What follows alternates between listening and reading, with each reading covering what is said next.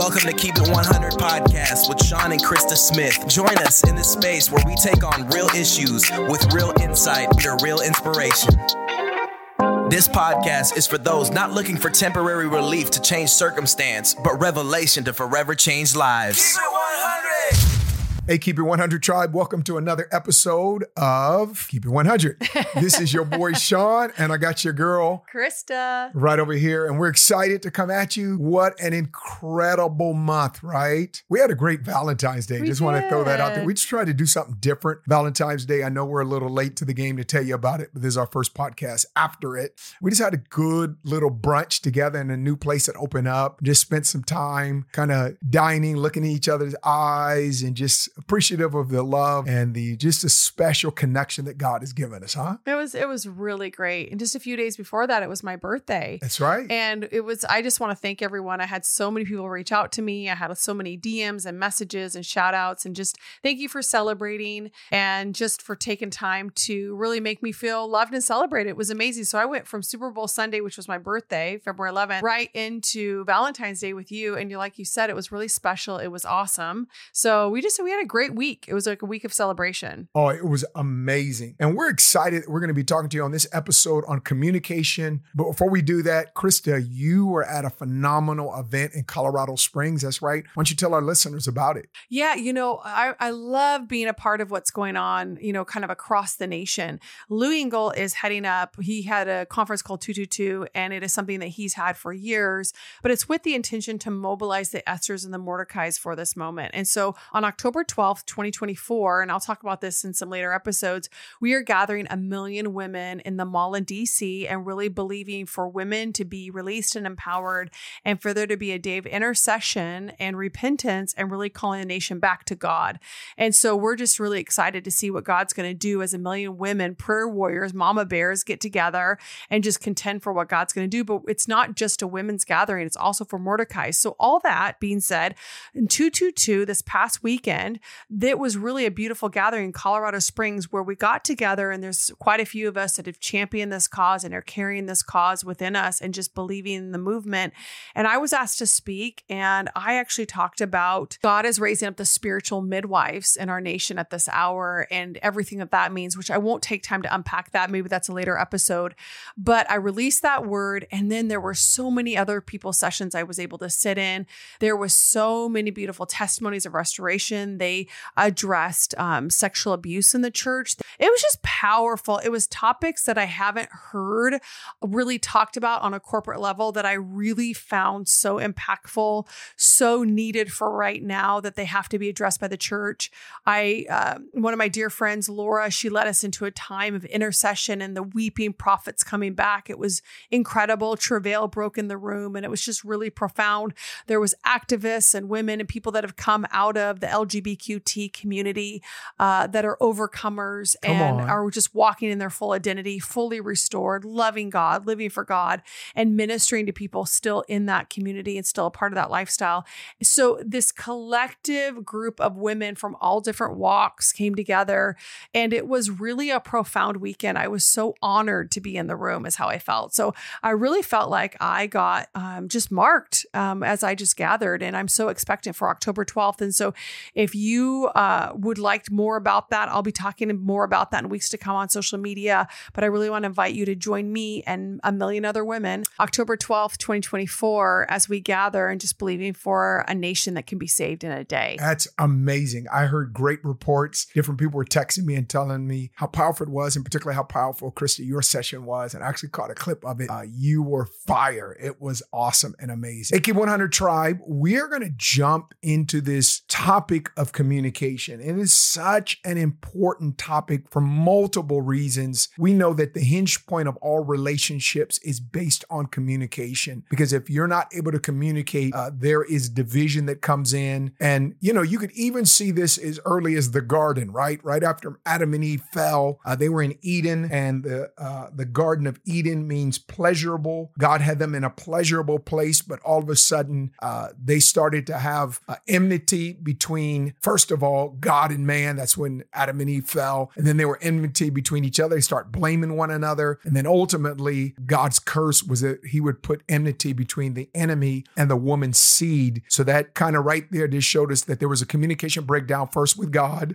Then there was a communication breakdown between man and woman. And then ultimately, there's warfare that will continue on between the enemy. And so all of that simply to say communication is something that was originally intended by God to keep our relationships in Eden. That would be and mean pleasure or pleasurable, but the enemy fights against it. And uh, poor communication is, in fact, I think, a panacea today. It is something that is responsible for so many drop offs. It really is the topic of this podcast. And, and there's just so many things that you could say about that. You know, when we're talking about the area of communication, and we are going to focus this conversation toward marriages, but I also want those listeners that find themselves single or not in a romantic relationship right now, this still applies to you. All the principles and the truths that we're talking about today really are essential and even fundamental for all the key relationships in your life. Key, uh, strong communication, clear communication, effective communication is something that truly is learned. Some people truly may be a little bit more natural at it, but I really believe that clear, effective, strong communication is a learned behavior. No one is nailing it out of the gates. Everyone has to learn this skill. This is humanity, right? And yep. so I want to encourage you wherever you're at in the journey of communication. Some of you are like, I've been told by friends or maybe real, if previous relationships that I'm not strong, strong in communication. I want to encourage you today as a listener that this is something you can actually improve. This is actually something you can actually change in your life. There are some things that are out of our control and out of our hands, but strong and good, effective communication is within your control. Yes. And, you know, we know this good communication deepens a bond. Yeah. So if good com- communication deepens a bond, then it's safe to assume that bad communication corrodes a bond. Yeah, that's and right. And so this thing about communication is so, so powerful. And it really is. It's the single most important ingredient for a long term marriage, for a good relationship. Is communication, someone once said, is to love what blood is to the body. When it stops flowing, you die. That's it. I mean, I tell you what, you know, what's interesting is we're talking about some studies, and some of the studies and the results of those studies are pretty alarming. One of the studies that came back with the results that were pretty astonishing is that 67.5%, so let's say 68% of marriages that ended did so primarily due to communication problems. I thought that was astounding. That number was really high to me. I'm like, that's... communication problems? You know, I mean, that's wow, that feels so fixable. And the truth is, it is. Communication is the foundation of any successful relationship. And we know this, but you have to really make effort to, to be strong in communication. It allows allows for strong bond that encourages the growth over that bond over that time. And so the question we have to be asking ourselves is what kind of communication are you participating in? Because that type of communication you're participating in is what actually creates the culture you're living in. Wow. Right? Yes. So whatever type of communication you're participating in is the type of culture you're living in. So I want that to soak in because that really is the essence of what we're talking about today. Because if you want strong, healthy relationships, then you have to have strong, healthy communication. If you want own, honest, open, vulnerable relationships, then you have to have open, honest, and vulnerable communication. Every characteristic that you want in your relationship has to be modeled in your communication. And I don't think people understand that, baby. I don't think people get that.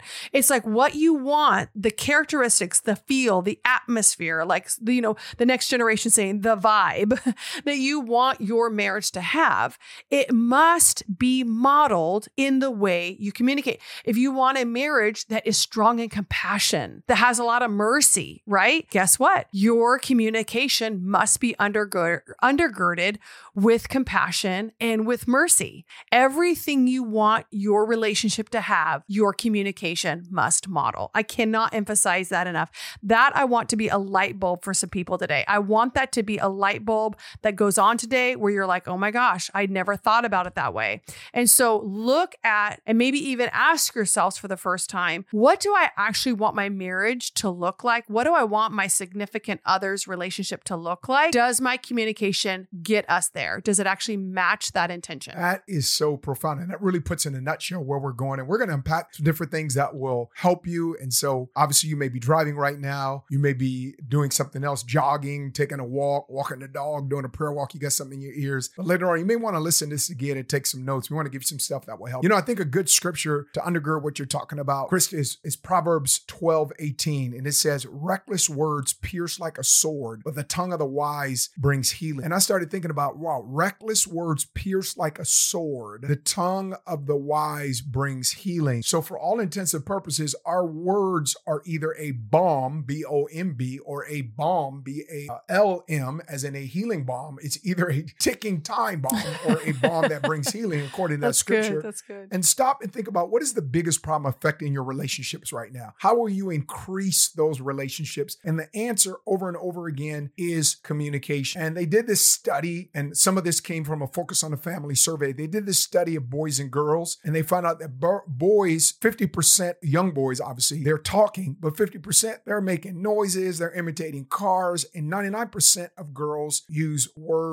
And I just noticed, you know, in the era of communication, women are so much better at opening up and communicating. I mean, two women, they can, first of all, they can handle a lot more tension, I think, than guys t- can. Two women, they can take their hoops off, practically cat fight, and be like, girl, you want to get together next week, right? In the same scenario, right? Two men, they'll somebody want to pull a gun and start a war. I mean, and your blood pressure in a guy just goes up. Well, let me kind of give you some specifics, things that I think will help you, because these are, in fact, what not to do. Sometimes it helps to know what not to do before we talk about what to do. So there are some poor habits of communication. If you're in a relationship, and as Christa said, some of these will pertain, uh, uh, at least our reference and the way we use it to people that are married, but actually it applies and it's broad. But first of all, don't use absolutes. Yeah. Like when you go stuff like you never or you always, you know, as, as much as possible, never say never and never say always, which I just violated that whole thing. Because in, in the heat of a moment, it's easy to throw out these absolute phrases. And the moment you do, you put the other person on the defensive. And if the whole goal of communication is to be a bridge, you will fail to make the connection with people when you use absolutes. You know, it's really true. And I think in the heat of the moment, sometimes you're not even aware you're saying this. So I think to have a culture within your marriage where you can actually go time out, stop, hold on. You just you actually used a word that we've agreed to not use. So great example is we were having a conversation, Sean and I one time, and I actually used the word always or never. I don't remember what it was now, but Sean, because we have that culture in our marriage of we don't use absolutes, he said, hold on, you just used that word. I hadn't even realized I used it. I wasn't even aware. It just came out and I didn't I didn't realize that. And of course, that isn't fair, is it? So when you use an absolute, you put someone in a corner and you paint a picture of them that does not give them an option to be anything other than that thing that you're saying, which isn't accurate. No one is always all the time something and they are never, you know, something all the time. So they absolutes create no room for evolving, no room for change, no room for variation, and it just isn't accurate.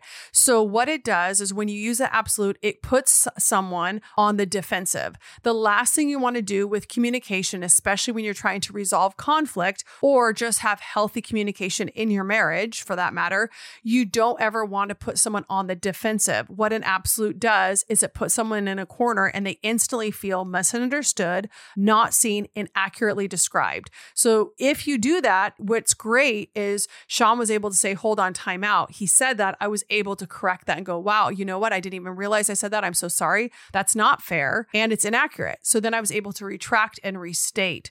And so you want to be able to have boundaries within your communication that makes it feel fair and where people feel seen. I think, and that's so like right. You just elucidated and broke that down in such a profound way. I love that. I'd say another thing that is a poor habit of communication is don't get historical. And in relationships, stay in the moment, whether that's a work relationship, whether that's a romantic relationship, whether that's a relationship with your neighbor or definitely, you know, someone that you have romantic interests in, because it's unfair to constantly bring up the past. The best thing to do is just deal with the issue at hand. If you go historical, uh, somebody's usually going to get hysterical, right? Because the moment you start getting historical, again, you not only now have pushed the person in a corner, but it begins to feel like an assassination. And no one's going to communicate when they feel assassinated or basically uh, when they don't feel safe. When people don't feel safe, they're not going to truly, authentically communicate. And then all of a sudden, you have taken off the gloves because you've gone historical. And now I'm going to take off the gloves and we're throwing blows back and forth when we should be sitting down and really trying to talk. And so this thing of getting historical is something that Christa and I, we've learned. And Christa, just early on, you know, in our marriage, she just talked about, hey, we're, we're not going to keep a laundry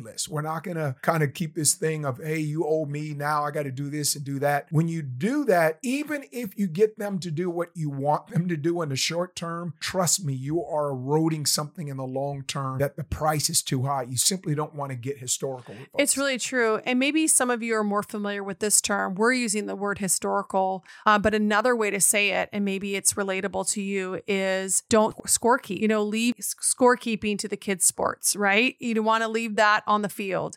And scorekeeping, like Sean was said really well, uh, the only way you're able to not go historical, because I'm going to go back to that word because we really like that the, that word because it's like you keep bringing up history. I think that's a great way to look at it. You know, the only way you're not able to go historical is if you're regularly being honest and communicating. If you are not regularly communicating and being honest, it's going to be very difficult to not bring up that's history, good. right? So it it creates an accountability if you do not want to be his, historical, you don't want to score keep, then that means you're going to actually have to be honest on a regular basis about things because things build up, things happen, things have to be talked about. And it's just truth. Ladies, we have to talk about things. We are processors. And uh, maybe not every woman, I know some women don't process as well as maybe they should, and some men don't process as well as they should. But we should all be processing, we should all be talking things through, especially if you want a successful, successful relationship. So you have to do that on a regular basis. When you don't do that, things build up. That's when you automatically want to pull a pattern. You want to create a case like a lawyer. You want to declare, like, this is true because this, this, and this. But if you're talking as things happen, you're actually eliminating that behavior from your marriage. You know, and even to, to kind of close that one thought up, you know, when the Bible says that when God forgives us, he separates our sins as far as the east is from the west, which obviously it's a metaphor, it's a hyperbole for it's forgotten, it's covered. And if the Lord doesn't go historical on us, he covers it by the blood and he stays in the moment with us. And and he's the ultimate communicator, then we should also model the same. You know, unhealthy communication has other faces. So let me get to the next face. Don't name call. Like when you name one. call, yeah man. I mean, that is probably so detrimental. Detrimental. So detrimental. It is so demoralizing. You just feel like when someone will, will call you, and sometimes we do it just saying we're playing with our, our friend, we're playing with our wife, our girlfriend, our boyfriend, or whatever, our husband. And in fact, no, you're damaging yeah. that person relationship. And it goes back to a verse in Ephesians that says, uh, Let no unwholesome word proceed from your mouth, but only such a word that is good for edification according to the moment. In fact, the Bible tells us definitely don't name call. If anything, uh, we do just the opposite. We call them up, we don't call them out. But anyway, just think about how often maybe you might say, or someone might say, or you've heard, why can't you be more like boom? Or you're acting just like your mother, your father, or boom. Those kind of phrases are not constructive. As much as possible, get rid of those phrases. You got a cute little pet name for a person and think of how endearing that sounds and how much they enjoy it. Well, now replace that with a criticism word and just think about every time you're using that, uh, all of us can be recalled being called names. Nobody likes being called names. And so lose that thing. You remind me of your mother right now. Ooh, like, oh my, my, goodness. my, my, my. That's not going to help the cause no, at all. I mean, those are so destructive and much more destructive than people realize. When you name call, and I'm going to go ahead and add this in because obviously Sean and I don't believe in cussing and all of that. And we certainly uh, don't allow that in our home. But for those that maybe that is uh, something that's frequented in your home and you've allowed cussing or swearing, especially in conflict, I really want to encourage you. If you want the devil in your marriage, then use his language. But if you want God in your marriage, then use God's language. Ooh come on. Right? Yes. I mean, I it's that. essential because I think that we have to understand what God was so intentional with names. Yes. He's so intentional with names. So what we call each other is so essential and it sets an atmosphere, it sets a tone. And yes, you can ask for forgiveness, but those words are out there in the atmosphere. You want to be so intentional about what you release in the atmosphere, what you speak over each other. That is so. I want to throw out another uh, aspect of poor communication. Don't threaten. In the heat of conflict, you're tempted to say, if you do this, I'm walking out, or this is the last straw, or I've had it. I am not going to take this anymore. If you're always threatening to leave or to give up, uh, what you're doing is, first of all, you're causing the other person to not take you serious on the subject you're dealing with. But the other thing is you're you're essentially communicating to that person, I don't care anymore, and I'm not going to work on this. So what does the other person do? They shut down, they go into their shell, and then they start threatening. And then after a while, you begin to eat the fruit of your mouth. You start saying, I'm going to leave, I'm going to leave. You actually do leave. You may be in the same room, but you've isolated yourself. You've done other things that now, you know, has so further alienated that person. And, you know, I heard, I think Ruth Graham, she was in an interview uh, when she was asking when Billy Graham obviously was alive, and she they said, Have you ever considered divorce? She said, uh, Murder, yes, but divorce, no.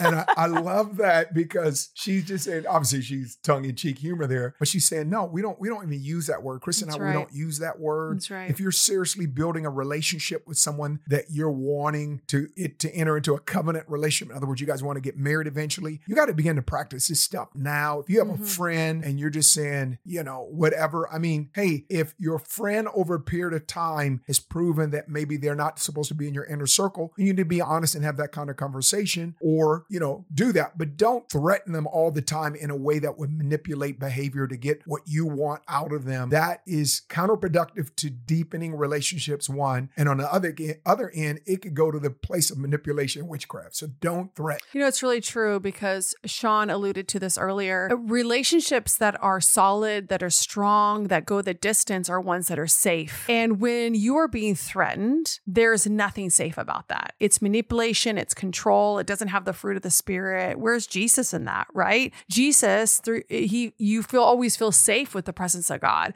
So if you are in a relationship and you're in a marriage that constantly have threats, I would encourage you um, get some outside help, uh, get some marriage counseling, get some people that are speaking into that because you've got to break that cycle. If you have a carrot that's being dangled every time you don't behave right or you respond right, or you're the one that is doing the threatening and you're dangling that word divorce or I'm going to leave or and you're doing it all to get what you want or to get behavior that you want. In the long run, you know that's not going to work because you wouldn't have to keep using the threat to get what's not happening, right? You're not getting it. It's not going to happen through threats because no one is going to long term have transformation or change you know, if they are constantly feeling threatened or manipulated or controlled into a behavior. It's ne- you're never going to have a healthy relationship in that type of setting.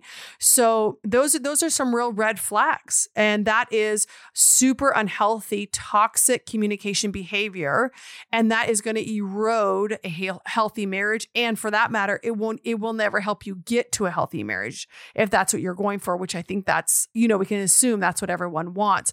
So these are some real red flags that Sean Sean's been talking about that if you see these in your marriage, these are things that need to be addressed right away. These are 911 because in the long run, they're going to dissolve a marriage that God wants to actually use and transform and move through. But when you're stuck in stuck in these fleshly cycles of unhealthy communication, all it does is erode what God is actually wanting to breathe upon. So good. If you want a positive relationship, uh, you can't use negative words. And just like Chris said, you're never, never, no, you're never, ever, ever, never, whatever that girl group was. I liked it. Anyway, finally, I would throw out there don't put up a wall. Don't put up a wall. You know, a lot of people, they get uh, angry. It's contempt, it's unspoken stuff. You got to begin to allow the negativity to, to simmer. And that, that long term negative thought that simmer turns into disrespect. And then all of a sudden, that person tunes out the other person and they crawl into the cave. They re- refuse to engage We've seen that scenario way too often. So don't put up a wall. Don't store up anger. Address it in a godly way. Respond to it rather than immediately react. And sometimes it's manifesting, putting up walls manifesting in withholding intimacy, you know, particularly obviously in the context of a marriage. And that is not going to work out right. Uh, they did a, uh, in 2023 in, in, The Scientific, they had a, a research uh, test where they did, and they realized that affectionate touch was robustly related to the degree of love reported between two partners. So, in other words, physical intimacy, after all, was what distinguished marriage and romantic relationships from other relationships. And obviously, marriage is going to be full blown, right? Uh, yeah. Consummation. Yeah. And then just physical touch and other things in terms of other relationship. But physical touch is important. So when you withhold that in a marriage, you withhold intimacy from a partner. The bottom line is this report comes out to say that it negatively affects that relationship. You know, as Sean says, you know, don't put up a wall. You, some of you are like, I'm not putting up a wall. Well, I want to ask you a question. When something doesn't go your way, or your spouse says something you don't like, or situation ensues that you're you're not a fan of, do you do you punish people around you, or do you give people the silent treatment? Do you avoid people? Do you, you know, go upstairs of your house or go in another room and close the door? Now, I understand sometimes you need a moment to cool off, and there's wisdom in that. So there's a there's a balance in what I'm saying. However, putting up a wall is actually uh, removing people's access to you. And so, do you do that by silent treatment, by shutting down? Do you, you know what I mean, like getting on all your electronics or diving into a project and going to work a lot early and coming home late? I mean, that is putting up a wall. So I want you to understand the practical ramifications and what this looks like practically, because the metaphor of put up a wall, you're like, well, what does that mean? Right? It's like you going to going, you know, avoiding going to bed when they go to bed. It's not eating, sitting down to eating meals. It's eating meals on the run. It's uh, not allowing conversation to happen or not hanging out, or you already have plans with other people. Right? Do you see what I'm saying? You're not giving opportunity for connection and intimacy because you don't want to deal with them or they've done something you don't like, so you're punishing them. That's called putting up a wall. And you know, Sean talked about something. One of the biggest uh, clear uh, com- communications of you know just a regular relationship it, it- to a marriage is physical intimacy. And obviously, with a marriage, it's that consummation. It's making love. It's having that ha- healthy intimacy that God created to be such a blessing. And when you withhold it, some of you are like, well, I don't withhold it. You know, like I'm available. Well, do you pursue your spouse? Because withholding it isn't just the the the word no. Withholding it, I'm gonna actually take it farther and say, not pursuing your spouse, not showing affection, not initiating affection. Come on, husbands, come on, wives. You know, like you showing that physical affection. Is one of you always the one that's bringing it up? Is one of you uh, typically the one that has the pattern of like suggesting making love or going out on a date or being romantic? Because if one of you in that marriage is more the initiator, I want to challenge the other one. You got to step up your game. If, if you want intimacy in your marriage and you want healthy intimacy, this is both of you. One of you, it might be more natural, but that does not give permission to the other person to just wait on the initiator. Well, it's been that way for 15 years. It's been that way for 20 years. He always initiates. She always initiates. You know what? I want to call you higher. You you you've got to pour into your marriage. You need to step up. You need to put on your big boy and big girl pants and begin to pursue intimacy because God has given you a gift. And for you not to take advantage of it, man, what a miss. You know what, Boo, what many people don't realize or know about you is that your major was communication. So I mm-hmm. just really want to pitch you this part. What are now, we told people some habits of poor communication. What are some principles of positive communication that people and our listeners can utilize? You know, I think this is something that people really underestimate and often miss. And that is what you say is obviously very important. We just broke that down and we could talk about that extensively. But what's equally as important is when you say it. Ooh, So, snap. not just what you say, but when you say. And I would say this is probably one of the been one of the most difficult for things for me in marriage, and that's because I am a verbal processor. And Sean is a verbal processor to a point, but you're also an internal processor. very kind. I'm You are. You are. a major internal. uh, he's in it. He's more of an internal, but you can, you know, verbalize as well, of Yeah. course. Um, but I'm very much a verbal processor. So I simply say that I had to learn the timing to communicate to my husband. And we all are best when we're rested, right? Everyone is better when they're rested. Everyone is better when they're not in a rush, when there's a slower moment. The problem is life doesn't always accommodate that. So if you find yourself in a season of your life where you're running, the kids have demands, you have demands, uh, you guys are coming and going, it's very hard to find that silent, quiet, peaceful space where there's a you know that perfect opportunity for conversation. That's just not super realistic. But what is realistic is to set a time to have a conversation, right? To set a time to say, hey, I have to talk to you about a couple of things. Um, and maybe you want to share what those are. So you give them a heads up. Some people do better if they have a heads up and they're not blindsided in a conversation, right? You're like, hey, I have to talk to you about this, this, and they can begin thinking it and giving thought to it. You guys are both coming in, prayed up, spent time with Jesus, coming in, loving God, loving one another. But timing's key for successful communication. It cannot be underestimated. So picking the right time, but also picking the right place. If your home is chaotic, that is not a place to have So a good. intentional conversation.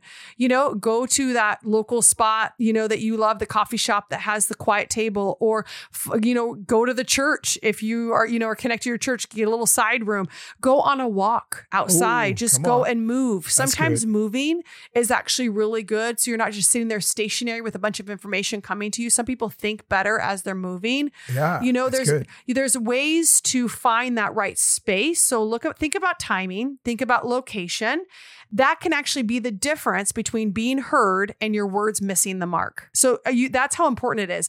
Many times a day we speak and we believe that our message was delivered but it's unfair to assume that just because you said it, it was actually heard and integrated. Isn't that tricky? Yeah. you're like but i told you. It doesn't actually mean the person heard it and absorbed the information. And this is especially true if you're trying to communicate during, during periods of life and chaos and morning routines and comings and goings and jumping on flights or whatever.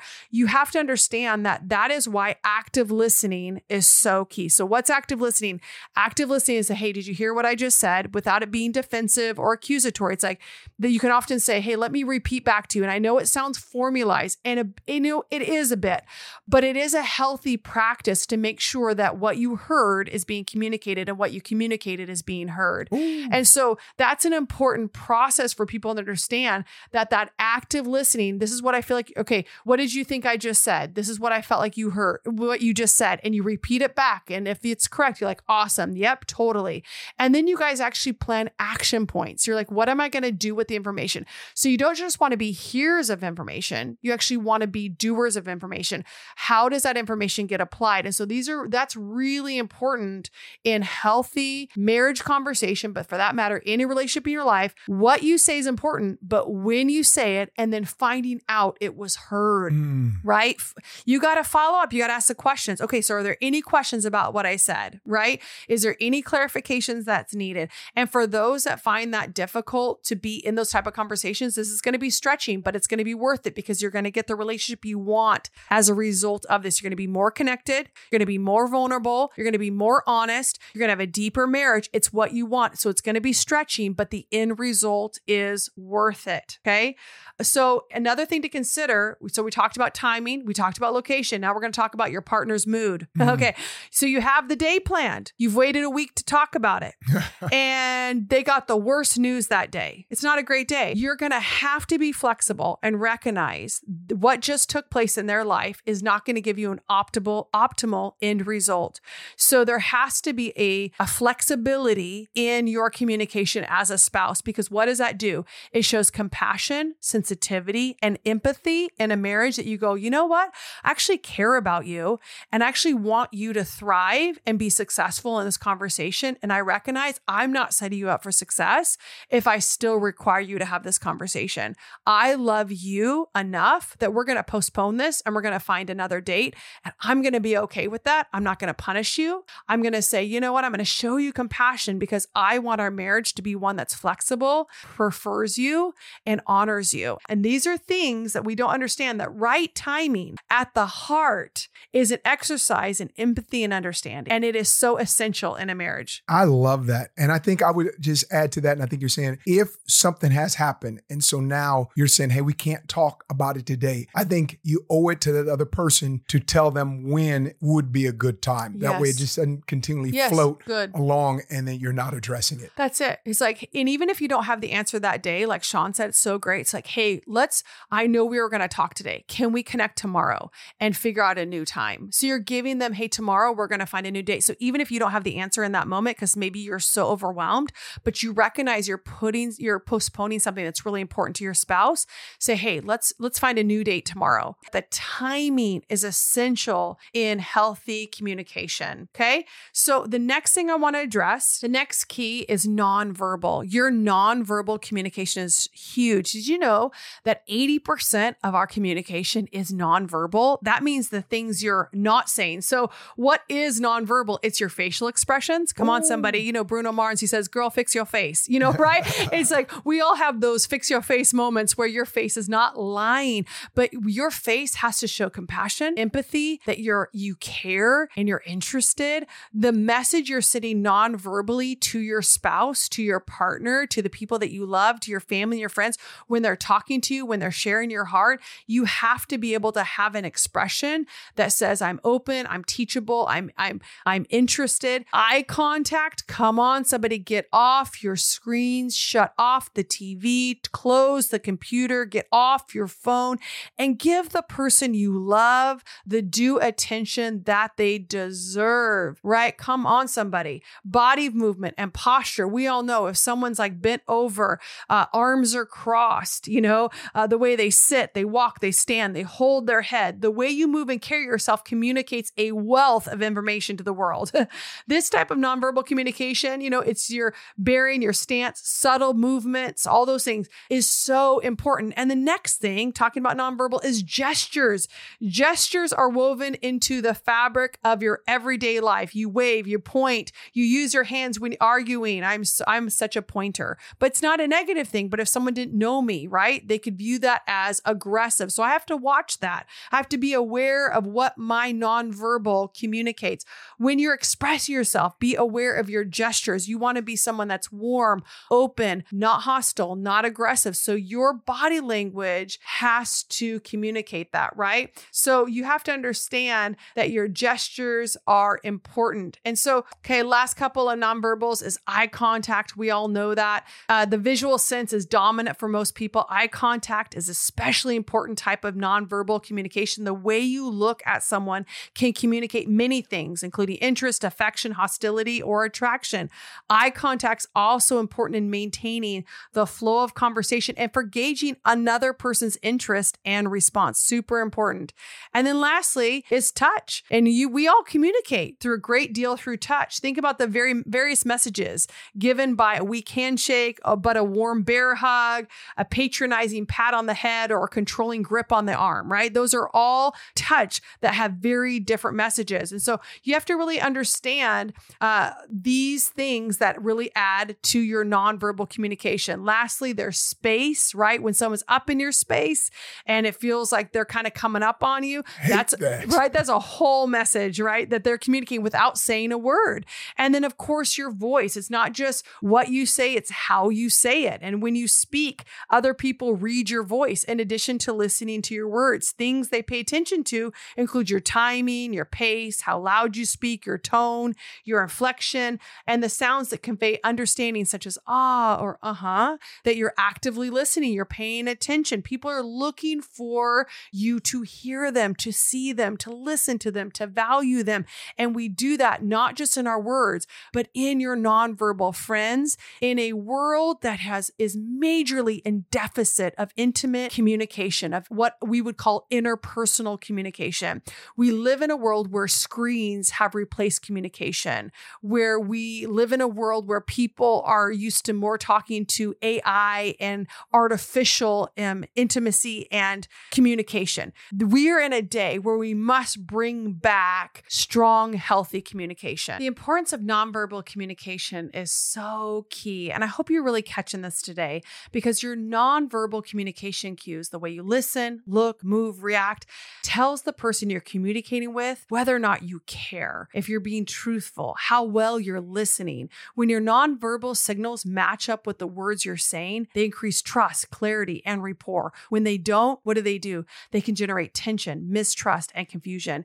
If you want to become a better communicator, it's important to become more sensitive not only to the body language and the nonverbal cues of others, but also to your own. You have to become really aware of what you're communicating, not just with your mouth, with your words, but with your body. Everything about you is sending a message. Is that message communicating a, what you believe God wants you to communicate, right? Because we're talking about you have a responsibility to build a marriage that honors God. So when we're talking about healthy communication, we're going to end this podcast today with just a couple takeaways that I want to give you on how to cu- cultivate good communication in your marriage. First of all, cultivate a culture of affirmation and gratitude. Friends, this is huge. When you have a natural, not forced, although at first it might feel a little forced, that's okay. Keep pushing through the awkwardness.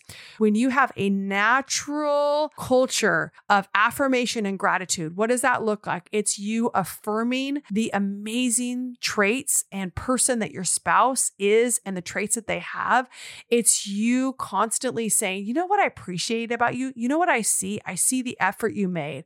I really thank you for what you did here. I love how you did this. I love how you handled this. I'm so proud of you. You are calling out in them the gold. And in a world that wants wants to do everything but, you know, call out the gold. All they want to do is call out the dirt. In the world that we live in today, isn't it so awesome that if you're married to someone and have a marriage and have a home and have a relationship that isn't calling out the dirt but is reminding you that there's gold in you and they believe in you and they support you, that culture of affirmation and gratitude is priceless. I tell you what, it is one of the greatest gifts of encouragement that we can give to one another is believing in one another, is encouraging one another. And when that becomes a natural rhythm and a natural way of communication within your home, it can be one of the best edifiers in a marriage. I tell you what, I am married to Sean Smith, as you know, and that man can encourage. If you ever want to feel better about yourself, just hang out with my husband. I tell you what, I mean, he's laughing as he as I'm saying this, but it is so true. I mean, everyone always says that about Sean. He just is a natural Barnabas. He is an encourager.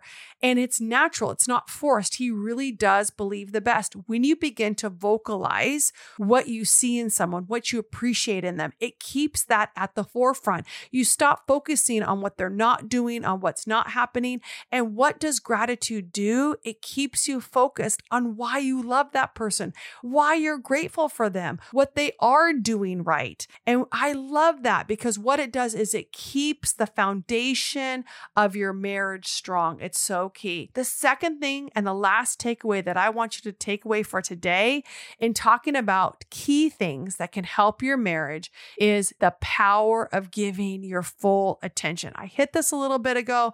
I have to end with it because it is so key. Because we have to understand that screens are one of the greatest eroders of intimacy. Okay. This is so key. There was a study that was found, and the findings were striking, you guys. Most couples, 72% reported technoference. Okay. Technology interference, technoference. Isn't that hilarious? I was like, yes, technoference, technology interfering in their interactions with their partner over the course of two weeks. More important, on the days that participants re- more, reported more technoference, they also reported more conflict over technology, less positive face to face interactions with their partner, and more negativity regarding their moods and feelings about their relationships. Screens can harm romantic relationships in many ways. And one of the most significant problems is that they can lead to a lack of presence and engagement during couple time. When one or both partners are frequently distracted by their phones, it can reduce the quality of their interactions and lead to feelings of being ignored and undervalued. Friends, are you catching this? If you are married and you find yourself on your phone or watching TV or on your computer, friends, there is a price you are paying that you may not even realize you're paying. When you repeatedly give your attention to that screen, you are literally giving the attention you should be giving to your spouse to technology. And we have to understand there is some things we've got to do. We have to put the phones down. We have to put the screen away. Uh, we have to recognize we are more willing to be more vulnerable when you have someone's attention. If you don't feel like you have someone's attention, then I'm not going to be vulnerable. If I feel like I'm with someone and I want to share my heart, but they're on screens and they're they're kind of distracted all the time, guess what? I'm not feeling safe. I'm not feeling heard. I'm not feeling valued. I don't feel feel like I have an on ramp into them right at that moment that I feel like, okay, this is an opportunity to talk to them. You know, I'm not going to like open up my heart and talk about how I'm doing or unpack things when there is screen time that is monopolizing when there could be potential interaction and communication and talk time. You are literally missing out on something called interpersonal communication, which is you sharing your heart, you talking, you checking in. How is your day? How are you doing with this? I know you kind of mentioned last week this was kind of hard for you. You're following up. Remember when we used to follow up with each other? It wasn't like someone just mentioned something one time and then it just went away. You actually circled back to topics. Man, I feel so loved when someone circles back to me. I think many of you that are listening would agree with that sentiment. When someone follows up, they're like, hey, and they remembered what you shared and they ask and they follow up. There is something about that that feels so affirming. You feel so seen, you feel so heard. And so we have to understand that one of the ways that screens and technology is robbing us is connection, is follow up, is intimacy, is interpersonal communication. And so screens are one of the greatest enemies, I think, to intimacy. And I know some of you could be going, Christa, are you just anti screens? No, no, of course. I have a phone and I watch TV and all the things, but we have, there's some practical things I want to leave today on the table for consideration from all the Keep 100 tribe because I think there's an addiction among technology in us. And I think it's eroding so many relationships. And I think we just have to really, number one, establish some boundaries really when it taught, when it concerns screens and technology. Is there times where there's no screens allowed? Put the phones away, disconnect, and really just be present. Look at each other face to face. Pull your head up off the screen and look at the world around you and engage in it. Engage with the people, engage with your kids, engage with your spouse. Be present during meals, date nights, intimate moments that the phone and screens are not present. There is just that being with each other that creates a sense of presence and engagement during quality time that is so essential for deepening the bond. Avoid social media scrolling, right? Social media can be a significant source of distraction in relationships, and couples can agree to limit social media use during quality time or to disconnect from social media altogether during designated times. Number three, use phone free activities. Come on, somebody. Another way to reduce the impact of cell phones on romantic relationships is to engage in activities that don't involve phones. And this can include outdoor activities, playing board games, find a hobby together, go bike riding, do Krav Maga. Come on, somebody. Go on walks together, walk the dog with your spouse, you know, just enjoy one another. All these activities where you're removing the phone helps create quality time and engagement without the distraction of technology.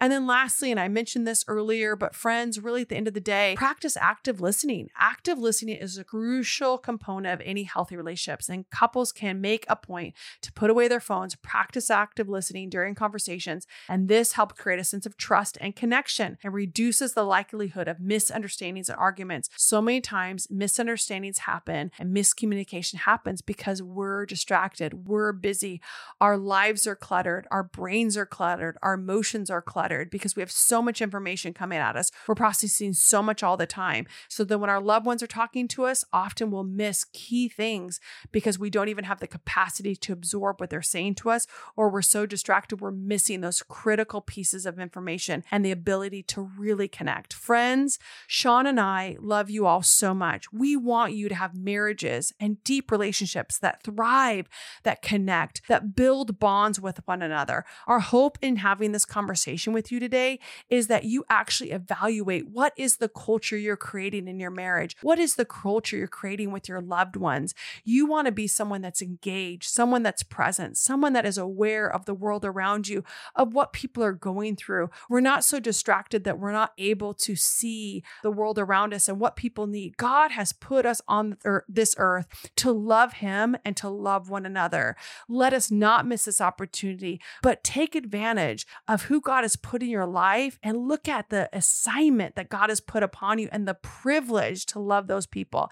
And as we sign off today, our hope and our prayer is you take some of these tools and you begin to strengthen the relationships in your life. And for those that are married, we really want to see that God marriage thrive. And it's possible. Let's begin with strong communication. Thanks so much for tuning into the Keep It 100 podcast. Make sure to rate, review, and refer us to your friends. And be sure to click that subscribe button so that you're alerted as soon as new episodes drop. Help us get the word out. Share this link on your social media platforms and check us out at seanandchristasmith.com. You can also find us us on Facebook at Sean and Christa Smith Ministries. We would love to hear from you on how this podcast has impacted you. So be sure to show us some love. Thanks so much, Keep It 100 Tribe, for being with us for this episode. As we prepare for our next episode with you, just know you guys are so close to our heart. We're so grateful to have you in the Keep It 100 Tribe. If this podcast is ministered to you in any way, we would love to hear your testimonies. You can email us at info at SeanandChristaSmith.com, and we'd love to hear your testimony today. And remember, relief may change your